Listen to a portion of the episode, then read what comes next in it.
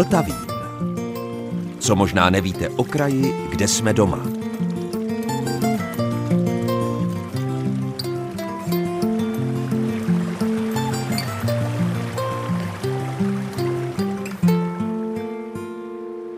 Posloucháte Český rozhlas České Budějovice, posloucháte Vltavín a dobrého dne i poslechu vám od mikrofonu přeje Zdeněk Zajíček. To, co pode mnou hučí, to je řeka Maleše a my se za chvíli projdeme po Doudlebech. Prvním a asi nejtypičtějším zvukem, který v malebné vesničce Doudleby nedaleko Českých Budějovic uslyšíte, je zvuk jezu na řece Maleši. Případně zvuk auta přejíždějícího přes zdejší Čapkův most na kterém teď zrovna stojíme s místním kronikářem Janem Šimánkem. Když se řekne Dudleby nebo Dudleby, nebo když si přečtu v nějakých starých historických eh, skriptech či učebnicích nebo letopisech Doudlebové či Dudlebové, tak to je míněno toto místo a lidé tady z tohoto regionu? Ano, je to přesně tak, jak to říkáte. Právě tady v těch našich eh, Doudlebech vyrostlo někdy v tom desátém století to slovanské hradiště eh, a staří slované, naši předkové právě ty hradiště a ta svá sídla stavili na soutoků řek. A nedaleko té řeky Malše, které teď jsme, eh, se do ní vlévá říčka Stropnice, to je na hranici katastru obci Dolní Stropnice a Doudleby, takže je to tady pár metrů od nás a vůbec ten život těch Doudleb nejenom tehdy, ale i v těch dalších staletích byl neodmyslitelně spjat právě s tím životem kolem té řeky. Pojďme tedy proti proudu možná trochu řeky, ale především proti proudu času. Protože toto místo bylo osídleno a stalo se, dá se říci, správným střediskem této části kraje daleko předtím, než vznikly České Budějovice. Ano, bylo to už v desátém století, kdy tady tedy vzniklo to uh, slavníkovské, podle jiných pramenů přemyslovské hradiště a centrum eh, toho okolního kraje tvořili Doudleby až do roku uh, eh, 1265, kdy Přemysl Takar II. založil město České Budějovice. Ale ten život tady nebyl vždycky úplně jednoduchý. Teď, když tady stojíme na takzvaném Čapkově mostě z roku 1928, tak si uvědomuji, že Eh, až do toho roku 1928 eh, všichni ty naši předkové, pokud chtěli se dostat do Doudleb, tak museli přejít přes uzoučkou lávku, která byla jenom pro pěší, a pokud chtěli přijet s nějakým eh, vozem nebo volským potahem, tak museli se přebrodit přes brod, který byl právě na místě toho nynějšího jezu.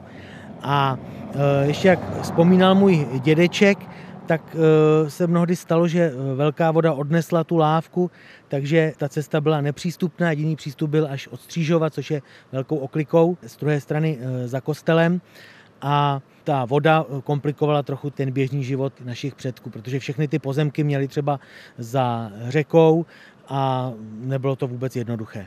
Čili to znamená, všechno se muselo přenášet přes vodu brodem, ale úplně všechno. Ano.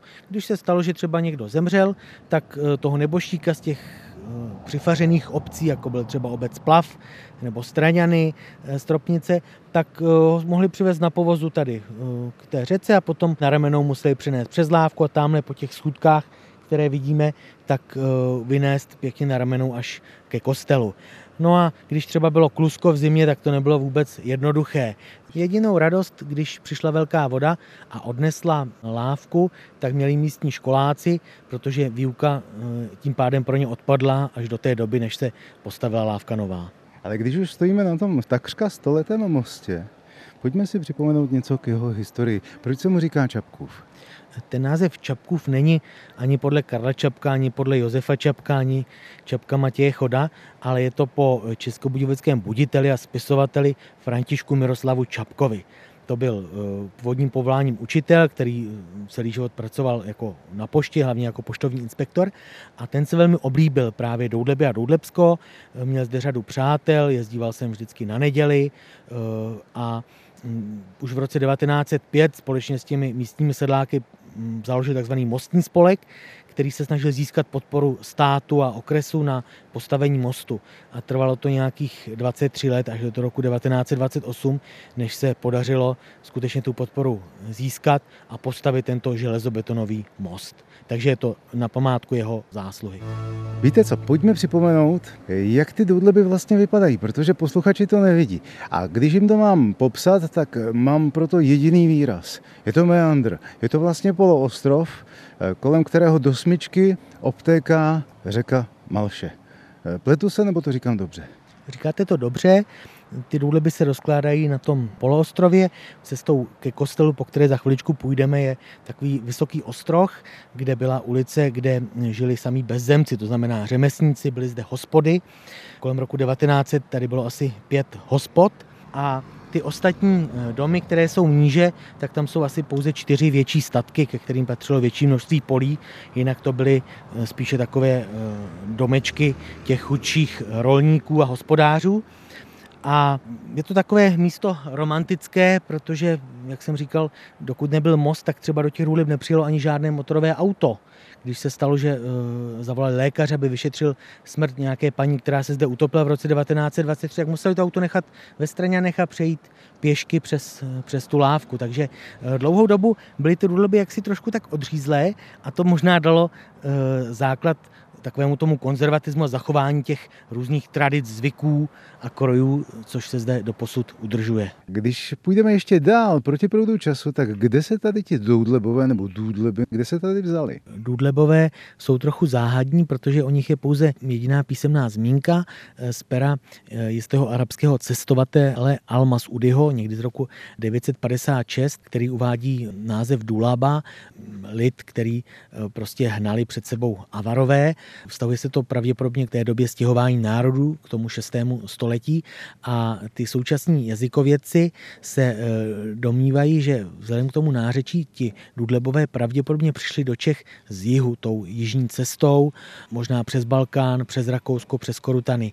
Jediným dokladem místním je ten název Doudleby jihočeské a potom ještě Doudleby na Dorlici ve východních Čechách a to je pravděpodobně cesta, kudy Doudlebové putovali. E, oproti těm mm, dřívějším názorům se e, současní historici e, domnívají, že to nebyly příliš početně široké skupiny obyvatel, že ten jediný důležitý kmen v Čechách byli Čechové, protože o tom se píše ve všech kronikách franských a okolních a že ty ostatní skupinky, o kterých se, nebo ty kmeny, o kterých jsme se učili v učebnicích dřív, jako byly třeba Charváti a další, takže byly pouze prostě úzké skupiny obyvatel, spíše možná nějaké rozšířené rody, rodové svazky.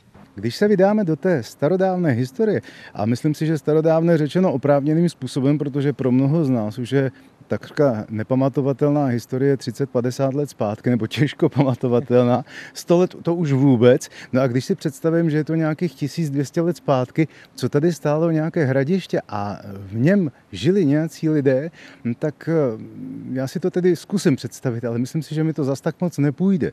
Byť teda eh, uvidím v duchu nějaké obrázky, co jsme mývali kdysi ve vědě nebo v učebnicích dějepisu.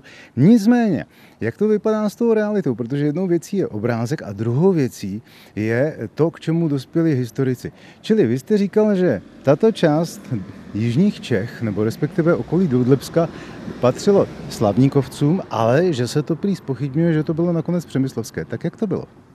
No, podle všech starších pramenů, hlavně podle takzvané kosmovy kroniky, která je eh, všeobecně uznávaná pro ty nejstarší dějiny českého státu, tak tam se jednoznačně píše, uvádí eh, kronikář Kosmas ten rok 981, že v tom roce zemřel kníže Slavník a jeho panství sahalo až do jižních Čech a jeho hrady byly Doudleby, Netolice, Chínov. A dnešní historikové trochu eh, toto udání spochybňují v tom, že ten eh, kronikář Kosmas chtěl trochu těm slavníkovcům nadržovat dát jim větší moc, než měli, aby oslavil trochu toho svatého Vojtěcha, který z toho rodu slavníkovců pocházel a o kterém taky píše. A domnívají se, že eh, všechna tato tři místa skutečně v tom desátém století už eh, existovala, byla zde eh, opevněná hradiště a centra správního okolí, ale že to byla hradiště, hradiště Přemyslovská. Máme zde zbytky opevněného systému, teď půjdeme za chviličku kolem tří valů západních, kde byla původně kulová palisáda, takže to jsou ty počátky těch doudleb. Procházíme s kronikářem a historikem Janem Šimánkem obcí Doudleby. A protože míříme k hradišti, eh, tak, eh, a hradiště se stavívala pokud možno na kopci, tak musíme jít také do kopce. Jdeme od té řeky, od toho hučení jezu a splavu, tady nahoru, kde už se to pomalu uklidňuje. Uličky jsou tu úzké, jak to tak bývá na malých poloostrovech a ostrozích. Vy jste říkal, že tady někde už byly ty první valy, bývalého hradiště.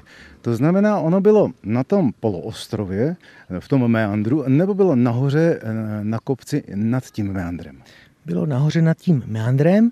Z těch dvou stran ho chránily ty příkré stráně nad tou řekou, které uh, není možné normálně slést pouze při největší opatrnosti. No a na západ, my z té západní strany teď právě jdeme, byly tři valy. A na východ směrem ke stříhu byly zase valy dva. Takže teď, když se podíváme tamhle, tady u domku eh, číslo popisné 3 na zahradě, tam vidíme takový eh, sráz, tak když si představíte místo té zdi, takovou kulovou palisádu, tak to byla jedna z těch obran toho hradiště. A Aha, ono to vypadá jako takové údolíčko vymleté směrem k řece, svažující se dolů a nahoře na jedné straně stojí rodinný domek a na druhé straně velká stěna e, nějakého hospodářského stavení a stodoly. Takže místo té stodoly bývala palisáda a čili teď, jak procházíme kolem té stodoly dozadu, tak tady někde byla vstupní brána. Eh, možná to nemůžeme říci, to hradiště, musíme si uvědomit, že hradiště bylo dřevěné. Eh, ten jediný archeologický výzkum, který zde byl, byl v roce 1940 za druhé světové války. Eh, podnikl ho legendárního český archeolog Dubský a mm, ten teda se domývá, že to hradiště bylo někde v prostoru kostela Fary Hřbitova, toho pozemku. Tady pod tou faru ještě vidíme sráz, to byla přirozená ochrana k tomu vstupu teda do toho hradiště té dávné historii, o které mluvíme, to znamená, dejme tomu to první tisíciletí po Kristu, tak eh, se všechny ty obchodní stezky zpravidla táhly buď po řece nebo těsně podél řeky. Do té volné krajiny, do těch lesů se vydával málo kdo, protože to nebylo bezpečné a hlavně tam nebyla voda. A teď, když si uvědomím, že vlastně tehdy, touto dobou, tady bylo hradiště nebo nějaké osídlení, evidentně určitě i nějaké předtím, které hlídalo tu stezku, co se táhla dole u řeky, tak si říkám, jak by se asi tak tvářili ti lidé z tehdejší doby, kdyby se dostali do současnosti a prohlédli si staveniště, kde se staví dálnice. To máte úplnou pravdu, to by se určitě ty naši předkové divili, protože ten prostor směrem k Budějovicům se změnil k nepoznání. Ale tady, co právě procházíme, tak ty domky, které tady vidíme, ty jsou na těch starých středověkých základech. Tady máme ten eh, domek, který byl původně hospodou, byl na tom strategickém místě proti kostelu, protože lidé byli zvyklí z kostela eh, pomši do hospody na pivo. Naproti je škola, ta už tady byla v 17. století takže tady ten prostor kolem toho ostrohu se mění pouze pozvolná. Nové domky už zde nevznikají téměř. Teď jsme vystoupali ještě dál, procházíme obcí Doudleby směrem nahoru do kopce a tady, tady to mohu nazvat jenom jediným způsobem, Jestli jste někdy viděli obrázky, a určitě jste viděli obrázky Josefa Lady, kdy je vesnička, nad ní je kopeček a na ní je bílý kostelíček, tak to je přesně ono, co my tady vidíme. Včetně těch bílých zdí okolo, evidentně hřbitovních zdí. Je to tak? Ten kostelíček jako od Lady, ten máme tady v Doudlebech taky, eh, podobně jako v těch eh, středočeských Rusicích. Eh, kolem toho kostela v těch Rusicích je hřbitov, tady máme hřbitov tedy hned za kostelem, to tady taky nechybí a hned pod tím kostelem je uh, fara, takový uh, poměrně rozsáhlý hospodářský komplex s obytnou budovou, maštalemi, stodolou. Uh, ta fara je v současné době neobývaná, ale je také opravená. No a někdy v těch minulých staletích, zhruba do 16. století, tady někde buď za kostelem pravděpodobně, nebo možná na místě té fary byla také tvrz, kde žil rod Doudlebských z Doudleb. Když jsme říkali, že Doudleby byly to centrum eh, toho okolního kraje až do založení Českých Budějovic z roku 1265, tak potom, když Přemysl také druhý založil to město České Budějovice, tak přešli do vlastnictví rodu Doudlebských z Doudleb a ty se stali majitelem té obce a měli tady také tu tvrz. No a po té tvrzi nezůstalo nic ani kámen, protože v tom 16. století už ta šlechta neměla zájem žít na té tvrzi, tak potom si to ty místní obyvatelé rozebrali a dali ty kameny do svých základů. Takový kamen se třeba nedávno našel v základech jednoho domu, kde byl, byla taková malinká plastika lvíčka, eh, který byl pravděpodobně nad vstupem té, z té tvrze, takže i takové věci se v Doudebech mohou eh, nalézt. No vidíte, já jsem si zrovna říkal, že skoro ten kostel by mi připadal jako, jako skoro kopie nebo, nebo odvození na té tvrze, protože on není obdelníkový úplně přesně. Mně připadá spíše skoro až čtvercový z tohoto úhlu pohledu. Ano, je to takový obdelník, který se blíží čtverci. Tady uh, vepředu je nízká věž, kostelíček s věží nízkou, kostel má takovou podobu, jakou vidíme od roku 1709. V roce 1709 eh, zde nechal tehdejší patron toho kostela Adam František ze Schwarzenberku vystavit novou věž podle návrhu architekta Pavla Ignáce Bajera. Ten třeba navrhoval také zámek na Hluboké a zámek Ohrada. A to proto, aby ten eh, kostel teda měl pevnou věž na vlastních základech. Ta původní věž byla pouze nějaká dřevěná zvonice nad krovem, která se kývala při zvonění, takže se nemohlo zvonit všema zvony a díky té podpoře toho Schwarzenberka se podařilo ten kostel eh, takzvaně barokizovat, udělat nová prostorná okna, nové oltáře uvnitř a postavit tedy tu novou věž. Od té doby, která zhruba těch 300 let má takovouto podobu. Tady se nám to ale ta historie trošku už e, stýká dohromady, protože tady, kousek pod kostelem, je další část e, té vaší místní stezky po pamětihodnostech nebo respektive po památkách v Godlebech. Tady je e, informační tabule připomínající, kde tu co stálo. To znamená, to hradiště samotné, ten první val máme za sebou, druhý val je kde?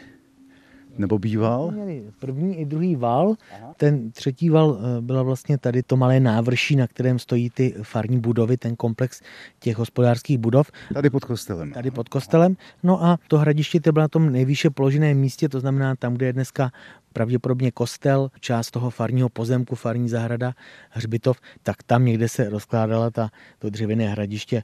No to tu vypadá veliké, ale když si uvědomím, tak z druhé strany je vlastně sráz dolů také. Ano, z druhé strany je sráz taky, takže tady takové nejužší šíje, šíje, eh, který vlastně obtéká ta řeka, tady právě bylo to hradiště. Já si zkusím přivřít oči a říkám si tak, tady úplně jasně vidím procesí. Vždycky vepředu ten předřečník, za ním procesí, které opakuje to, co on vyvolává a jdou do kopce ke kostelu směrem sem, k tomu nejpamětihodnějšímu místu. Trefil jsem to? Říkáte to správně. Když ta sláva Doudleb jako správního střediska upadla, tak zůstala pořád ještě v těch té době barokní, v té rovině církevní a liturgické, protože v té době baroka se Doudleby staly takovým poutním místem toho regionálního významu. V tom kostele byl, dnes už je to tedy pouze kopie gotického obrazu Madony Doudlebské z doby kolem roku 1420, který maloval nějaký neznámý český mistr. A právě v té barokní době, kdy narostla ta zbožnost, tak se ty Doudleby staly cílem těch poutníků z okolního kraje. I když je teď kostel zavřený, tak my vidíme ten obraz Doudlebské Madony vyobrazený nad bránou na hřbitov. Vidím, je to taková, takové z grafito. Z grafito, je to z grafito. A té druhé polovině 17. století, hlavně v 18. století, tak eh, se k těm důdobům váže i celá řada legend o tom uzdravení těch nemocných poutníků. Už v roce 1708 zapsal tehdejší farář Slavík takovou legendu, kterou vyprávěli staří pamětníci z Doudleb. On dokonce uvádí i věk těch pamětníků, tomu jednomu bylo 99 let, o tom, že kdysi jistý doudlebský farář, který se jmenoval Ambrož Silvány, onemocněl a požádal o přinesení toho obrazu té Madony Doudlebské, takzvané Pany Marie Doudlebské, do své ložnice na faře. A když se před tím obrazem modlil, tak se postupně uzdravoval, ale jednou ráno vstal z postele a viděl, že na tom obraze se něco třpití. A když se snažil tedy setřít, tak zjistil, že to nejsou kapky rosy na tom obraze, že to jsou slzy. Takže to projevil jako přání, to, že té Madoně se stýská po zástupech těch potřebných poutníků a nechal ten obraz vrátit zpátky na oltář. A od té doby se rozšířila pověst o zázračnosti toho obrazu i do okolí a právě se ještě rozšířila sláva Doudeb jako poutního místa. No a ta sláva těch Doudeb jako poutního místa trvala zhruba do reform císaře Josefa II., kdy e, byly poutě a procesí zakázána a od té doby tedy už e, ta procesí sem přicházela pouze v menší míře. No a ani dneska teda není úplně takzvaná Pana Maria Dulebská zapomenuta, protože se zase zachovala v různých lidových pověstech, které tady kolují také mezi lidmi. Třeba když se podíváme z té jižní strany, tak tam vidíme eh, sluneční hodiny a ty místní pamětnice mi vyprávěly takový příběh, který se k tomu traduje, že třeba jistý sedlák eh, jel eh, z obce Řevnovice do Doudleb si sem lít oblí do mlína ale tady právě u kostela se mu ty koně splašily, protože přeběhl zajíc a ten sedlák křičel, pano Maria, zachraň mi koně, obilí a vůz. A ty koně takhle potom stremem srázu sjeli a vůbec nic se jim nestalo, tak na tu památku nechal eh, vymalovat ty sluneční hodiny na ten kostel, takže to připisoval té paně Marii Doudlebské. Pojďme se tam podívat trochu blíž. Posloucháte Český rozhlas České Budějovice, posloucháte Vltavín. A my se s Janem Šimánkem, kronikářem a historikem v Doudlebech šplháme nahoru směrem ke kostelu. Už jsem trošku zadýchaný. A teď tak koukám eh, na ten vstupní portál, na tu bránu ke kostelu a říkám si, tady v té ozdobě nebo v tom zdobení celého, eh, celé této části je snad všechno. Ty nejspodnější ozdoby mi evokují, dejme tomu nějaké jednodušší slovanské nebo keltské výtvarné motivy. Těsně nad tím už je nějaký náznak ať už selského baroka, ale spíše, spíše barokní nebo klasicistní, eh, dejme tomu odvozněna nebo napodobenina starých antických sloupů, těch hlavic přesněji řečeno. Nad tím je barokní oblouk a posléze ještě nad tím ružumberská pětilistá růže a Madonna v nové novodobé verzi zjednodušené grafiky, přesně řečeno převedena do grafita. A to všechno zasazeno k baroknímu kostelíku, který zase až tak barokně nevypadá, protože zvenku eh, je to velice jednoduše zdobená stavba. Trefil jsem to? Dáte to správně, je to takový ten jednoduchý barok, který mal blízko k tomu klasicismu, eh, takže ten Pavel Ignác Ber to skutečně udělal velmi, velmi jednoduše. Ten kostel taky nebyl úplně bohatý. Nahoře třeba na té věži vidíme hodiny, tak ty hodiny jsou eh, nejnovější součást toho kostela, ty jsou až z roku 1965, ty věžní hodiny tu žádné původně nebyly až v tom roce 65 zemřel místní občan pan Sova, který na ně odkázal celoživotní úspory, takže v té době e, pořídila farnost a obec nové věžní hodiny, které byly vyřazené z Českobudějovické nemocnice a opravil je pan hodinář Vesecký z Prahy. To byl zachránce Pražského orloje po tom bombardování v roce 1945, takže od té doby máme i hodiny, které nám odbíjejí čas. Takže tyhle ty hodiny byly původně e, na té nemocniční věžičce uprostřed toho původního starého areálu uprostřed té budovy? Ano, údajně byli tam. No tak pojďme dovnitř, pojďme přímo ke kostelu po schodech.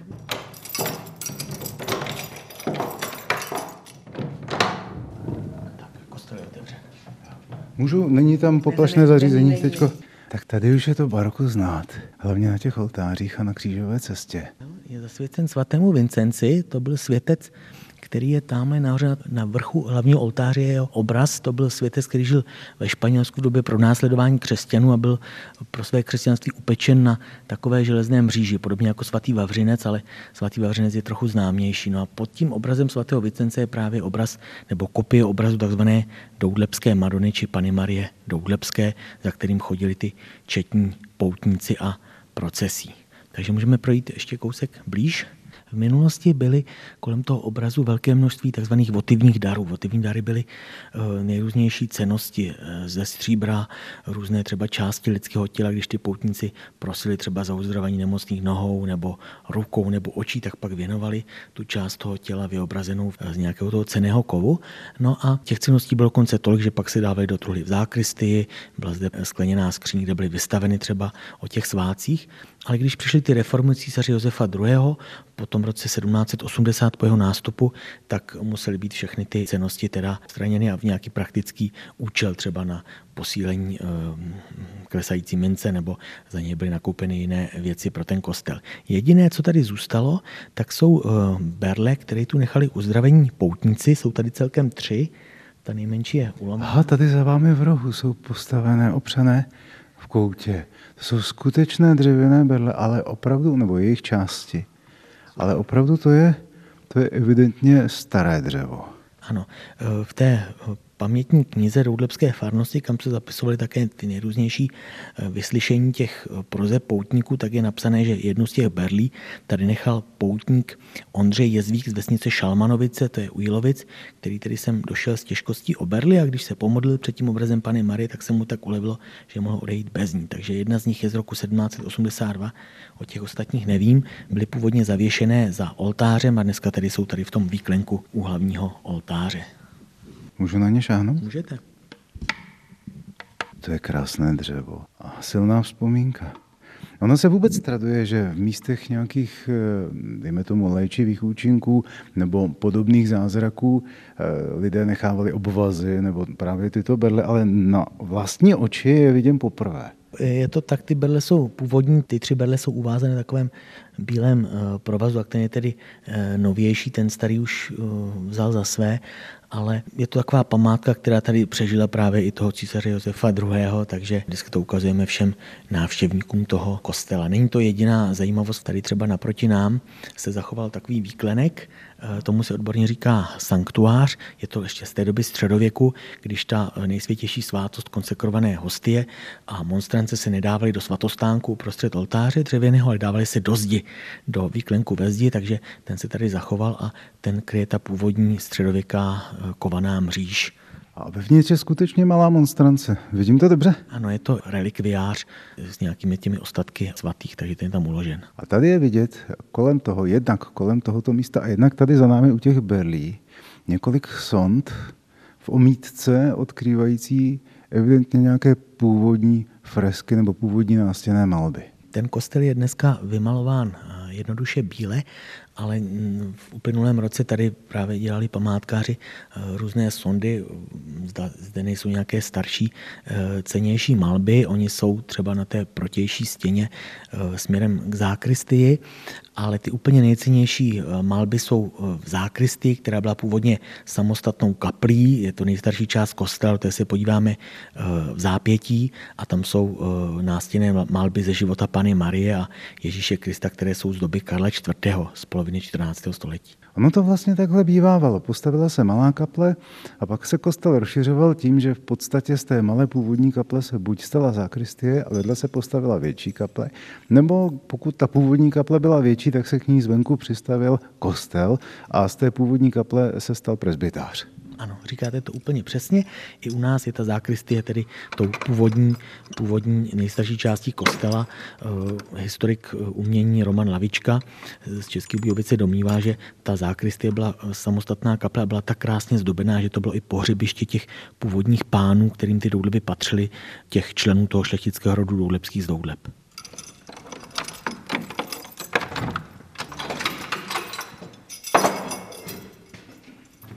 Ale to je gotika. To je nádhera. Tak to jsou teda krásné fresky. Nebo spíš malby na stěně, tohle nebude ještě freska. A tady, když se budu snažit eh, zorientovat se na těch malbách, tak... Ty malby jsou všechny výjevy ze života Pany Marie, jak jsem říkal, tady hned nad tím vchodem je zobrazen příchod tří králů do Betléma, to jsou ty tři postavy těch králů, ty hlavy jim bohužel chybí, protože tam je bílý flek, nějaká ta pozdější úprava eh, část té malby odstranila, ale je tu krásně vyvedená ta betlémská krajina. Zvířata, beránci, kteří se zde pasou, ožírají ty zelené stromečky a rostliny. Tady jsou dvě kozy, které spolu bojují a to všechno je v takovém krásném gotickém ornamentu. Je vidět, že ta gotika byla původně velice barevná, převládala zde červená barva, nechybí tady zelená. Přesně tak, my máme totiž kostely zafixované vevnitř hlavně jako bílé, jenomže kdysi dávno to byla v podstatě velká obrázková učebnice, když se to tak vezme, protože lidé si díky těm obrázkům snadněji zapamatovali, o čem byla řeč. Říkáte to úplně přesně. Ten další výjev, který se dochoval asi nejlépe, je klanění tří králů paně Marie a malému Ježíškovi. Takže tady vidíme panu Marii, na, jak sedí na jakémsi trůnu a Ježíšek žehná třem králům, jeden před ním klečí, dává mu některý z těch darů a jeden z těch králů ukazuje nahoru, kde vyšla ta hvězda, která mu ukázala tu cestu. Tyto dvě uh, malby jsou nejlépe dochované, ta třetí také dobře dochovaná je takzvaná smrt Pany Marie tady naproti, bohužel na tu stranu uh, severní, takže byla, je více poškozená. Uh, já tady vždycky říkám těm turistům, že ty malby byly odkryty v roce 1903, předtím se o tom nevěděl, že tady jsou a od té doby se všude ve všech průvodcích píše, že se čeká na jejich opravu, takže už čekáme nějakých 120 let skoro. A Tady na tom eh, třetím věvu leží Pana Maria na lůžku, kolem je 12 apoštolů, kteří byli přítomní její smrti a nahoře je její syn Ježíš Kristus v nebi, který očekává, očekává v nebi. A tady v rohu je vymalována postava toho dárce, donátora, který to všechno financoval, takový blondák, který tady klečí a to byl pravděpodobně člen tedy toho eh, šlechtického rodu Doudlebských z Doudleb, kteří zde měli tu tvrz Když se podíváme nahoru, tak vidíme tu gotickou klenbu. Je tam opět ta pětilistá růže na tom svorníku, protože šlechtický rod Důdlebský z Doudle byl tedy ve službách pánů z růže Rožumberku, takže ta růže tam nechybí a ta klenba je ozdobena hvězdami jako klenba nebeská. A vidíte, tady pod tím trůnem Pany Marie na té jižní straně je eh, dole vpravo jakási postavička nebo, nebo nějaký tvor nebo něco takového. Mě to trošku evokuje zlatého lva, je to možné? Ano, měl, měl by to být lvíček, má, myslím, ale jenom jeden ocas, takže to není jako ten eh, symbol český eh, znak, ale jakýsi ochranný, ochranný prvek toho domu. To se v tom středověku dávalo, že ten lev je prostě ten ochránce toho domu a příbytku, takže nechybí ani tady na tom výjevu. Když už jsme tady a vidím to, co vidím, a mluvíme o tom, o čem mluvíme, je možné, aby si to prohlédli i posluchači, co by výletníci a turisté. Kdy se se mohou dostat? Dostanou se sem vůbec někdy? Tak to jako my teď? Ano, určitě. Eh, ten kostel je vždycky otevřen dvakrát eh, týdně, když je mše, takže před tou mši vždycky půl hodinu je tady kostelník, takže je možné do toho kostela eh, nakouknout, prohlédnout si ho předemší. To je v neděli je mše od 11 hodin, takže od půl 11 už je tady vždycky otevřeno. A ve čtvrtek od 4 hodin. No a nebo můžou požádat třeba prostřednictvím obecního úřadu tam napsat mail a ten kostel jim může být otevřen, nebo farnost Doudleb má také své webové stránky, kde je kontakt, takže tam mohou také třeba napsat mail nebo zatelefonovat a je možné domluvit tu prohlídku i s výkladem. To nejstarší období jsme prošli, ale vy jste během toho zmiňoval, že díky té uzavřenosti prostorové a nepřístupnosti nebo stížené přístupnosti toho poloostrova Doudleb jako takových, tak se eh, ta místní část stala jakousi enklávou i co se týče folkloru a držení tradic. Co to obnáší? Když to řeknu někomu z jižních Čech, tak to dá se říct si třeba pochopí. Ale přece jenom těžko se to představuje, mm, dejme tomu někomu z Krkonoš nebo z Ostravska. Co to jsou ty doudlebské tradice? Doudlebské tradice znamená, že Doudlebsko bylo uznáno v tom už od konce 19. století jako samostatná národopisná oblast. Jednak z toho důvodu, že existuje tzv. doudlebské nářečí, určitá forma dialektu, možná je to potom původní kmeni Doudlebů, který snad sem přišel v tom 6. století společně s těmi ostatními západními kmeny a jsou tam snad nějaké eh, zvláštnosti. A potom existence takzvaného doudlebského kroje. Ten kroj se nosil zhruba v té oblasti mezi eh, městy Borovany, Trhové sviny, Českým królem Kaplicí, Českými Budějovicemi, to je takový ten prostor. Všem ty současní etnologové spíše tu ten konzervatismus nacionalismus a to uchování těch tradic připisují tomu, že tato oblast byla osídlena ze tří stran německým obyvatelstvem a vždycky ty eh, lidé, kteří žili v tom sousedství těch Němců, tak dbali na udržení těch tradic. Takže v současnosti eh, se to udrželo díky folklornímu souboru Doudleban, který zde máme.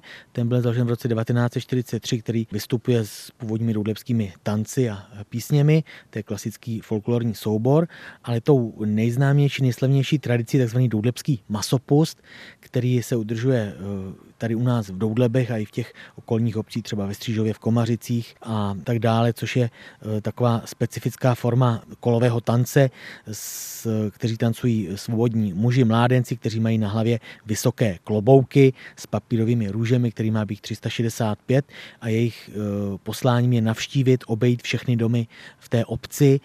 Je to tedy forma obchůzky, nikoli pouze nějaký masopustní průvod maškar a to je tradice, která se tady uchovala do současnosti a doudebáci jsou na ní hrdí. A to je z dnešního Vltavínu všechno. Od mikrofonu se loučí Zdeněk Zajíček, od mixážního pultu Jan Simota a vězte, že za týden jsme tady zase ve stejném čase.